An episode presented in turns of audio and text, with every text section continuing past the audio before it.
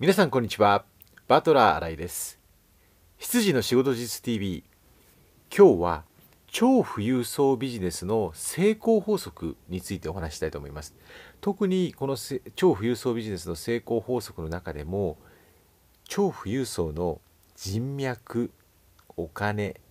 時間の価値観が普通の方とはちょっと違いますのでここを説明してさせていただいて皆さんの超富裕層ビジネスの成功のやり方などのヒントにしていただければと思います。まずですね、超富裕層の定義なんですが、一般的に超富裕層と言われるのは、世帯、世帯のですね、1世帯あたりの金融資産の額がですね、保有金融資産の額が5億円以上というのを超富裕層というふうに定義しております。ですので、今日これからの動画も超、まあ、富裕層って言葉で一般的に言いますが、これは超富裕層、つまり世帯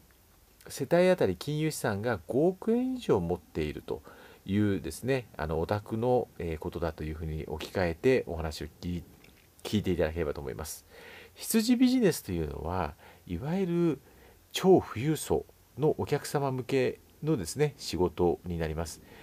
えー、執事はですね、大体あの年間150万から200万ぐらい、あ年間ですね、月間150万から200万ぐらいの費用がかかりますが、この費用を払ってまで、やはり自分の時間であるとか、えー、生活をですね、快適にしたいという思う方というのはですね、やはりあの超富裕層のお客様ですので、この超富裕層マーケットで、えー、弊社はですね、12年間、仕事をしてきてますんでここで得たノウハウとか知見特に今日は人脈お金時間についてですね、えー、お話をしていきたいと思います。まず富裕層の価値観。1つ目人脈についてなんですがこれがですねまたちょっと我々一般の人たちとは超富裕層。人脈に対する考え方が違います。でまあ一般に人脈と言われるんですが人間関係ですね。どのような人と付き合うかどのような人と付き合うかです。で普通の人はですね我々普通の会社員とかの方ですと比較的この人間関係っていうのは好き嫌いよりも損得で人を選ぶ傾向があるんじゃないかなと思います。特に会社勤めしてる方ですと例えば飲みに行くとかあるいはゴルフに行くとかですね。あるいはま冠婚葬祭に出席するというのはやはり会社の上司であるとか同僚であるとか、まあ、同僚であるとかですね。あとまあ、えー、そういう、まあ、いわゆる利害関係のある方自分がその人と付き合ってると得をするという方を中心にした人間関係になっているんじゃないでしょうか。特に営業をやってる方であるとか起業してる方あるいは経営者の方というのはどうしてもまあそういう人間損得の人間関係ですね。特に取引先であるとかですねお客様そういった方を大切にするんじゃないかなと思うんですが超富裕層の方々ですとこの人間関係人脈に対する考え方なんですが損得よりも好き嫌い好き嫌いで人を選ぶ傾向付き合う人を選ぶ傾向があります。でなぜかというとですねやはりあのまああの損得、まあ、好き嫌い、まあ、つまり好きな人と、まあ、好きな人お気に入りの人気が合う人と付き合って結果的に得であれば、まあ、全く問題ないんですがじゃあどっちか取りますかって言われたらやっぱ好き嫌いなんですね。超富裕層の方々はもうすでにある、まあ、一生食べ、あのー、遊んで暮らせるぐらいの資産をお持ちの方がほとんどですんで、今更、例えばですね、あ気が合わない人と、まあ、この人と会えば、あんまり気が合わないけど、この人だったら、なんか自分にこう、徳を運んでくれそうだとか、あるいはビジネスになりそうだとか、そういう風な形で付き合わないですね。それよりも、まあ、純粋にこの人といて楽しいかどうかというところに焦点をあのもあの得て焦点を持ってですね人を選んでいる付き合う人を選んでいるという傾向があります。一番分かりやすいのがこの超富裕層向けに営業に行く方々なんですね。超富裕層のお客様私ども執事を入れていただいている超富裕層のお客様というのは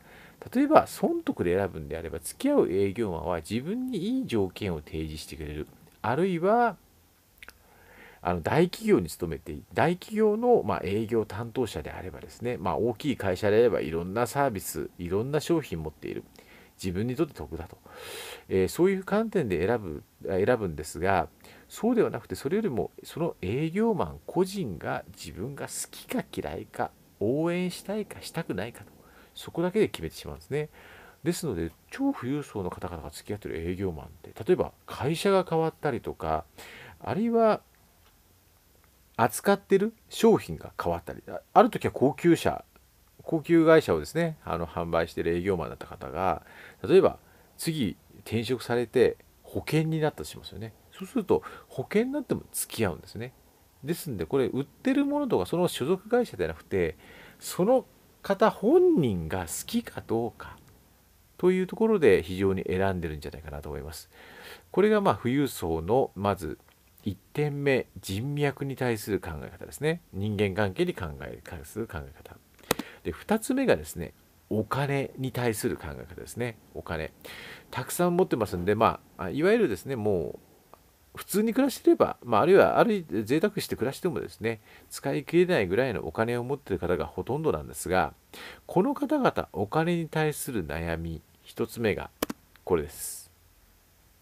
欲しいものがないんですね。欲しいものがないつまり世の中にある商品とかサービスでサービスは大体もう変えてしまってるんで欲しいものは大体買い尽くしてしまってるんですねあるいはそのサービスを受け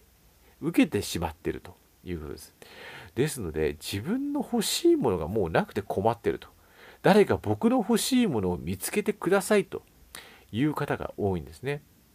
ですので、やはりあの富裕層ビジネスっていうのは非常に豪華であるとか、あるいはラグジュアリーであるとか、そういったものを作ることが、まあ、実は富裕層の攻略じゃないかって勘違いされる方多いんですが、そうではなくてですね、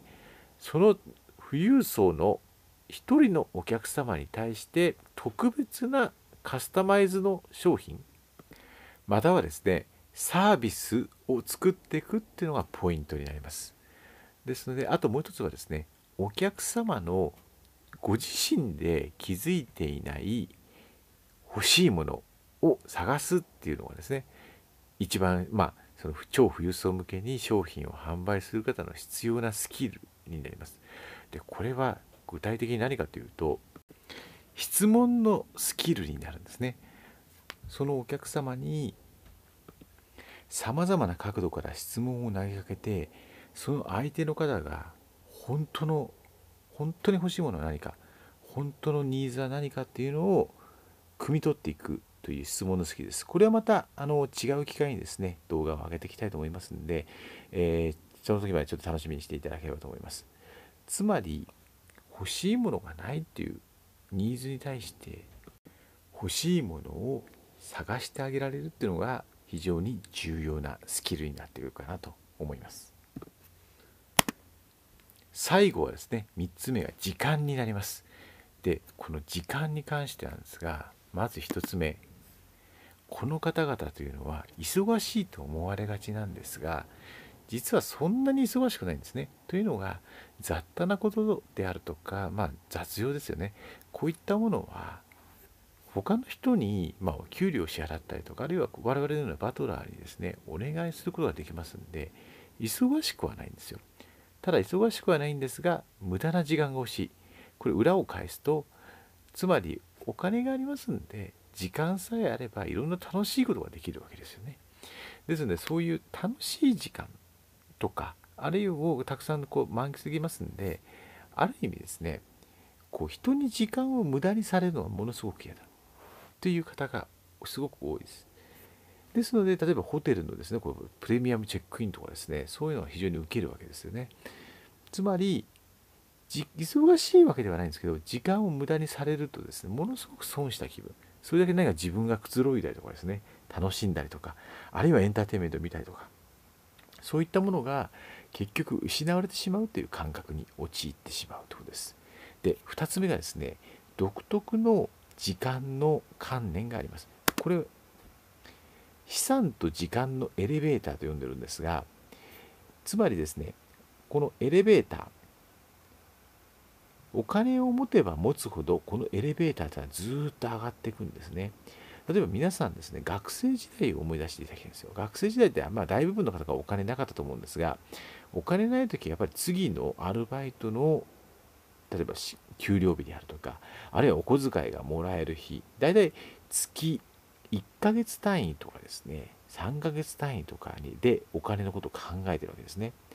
ただですねこの資産を持てば持つほど直近の生活のリスクであるとかお金の苦労ってなくなっちゃいますんでつまりどんどんどんどん見通すのがですね10年後20年後30年後場合によっては自分が死んだ後のことをですね考えて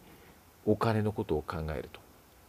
いうふうにですね時間軸がどんどんどんどんどん長くなってくるんですね。ですのでそういう超富裕層向けの方々にお金の話をするときは1ヶ月とか3ヶ月とか短期的なスパンではなくて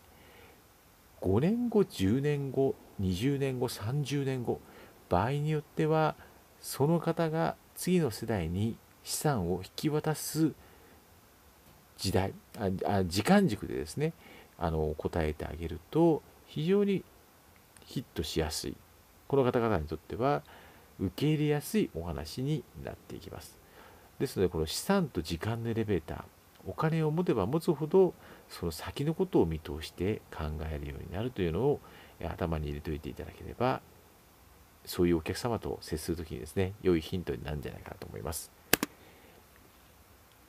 えー、もしこの動画がですね、役に立ったと思いましたら、あの、いいねボタンをお願いいたします。また、よろしければ、えー、毎日更新しておりますので、チャンネル登録よろしくお願いいたします。ご清聴ありがとうございました。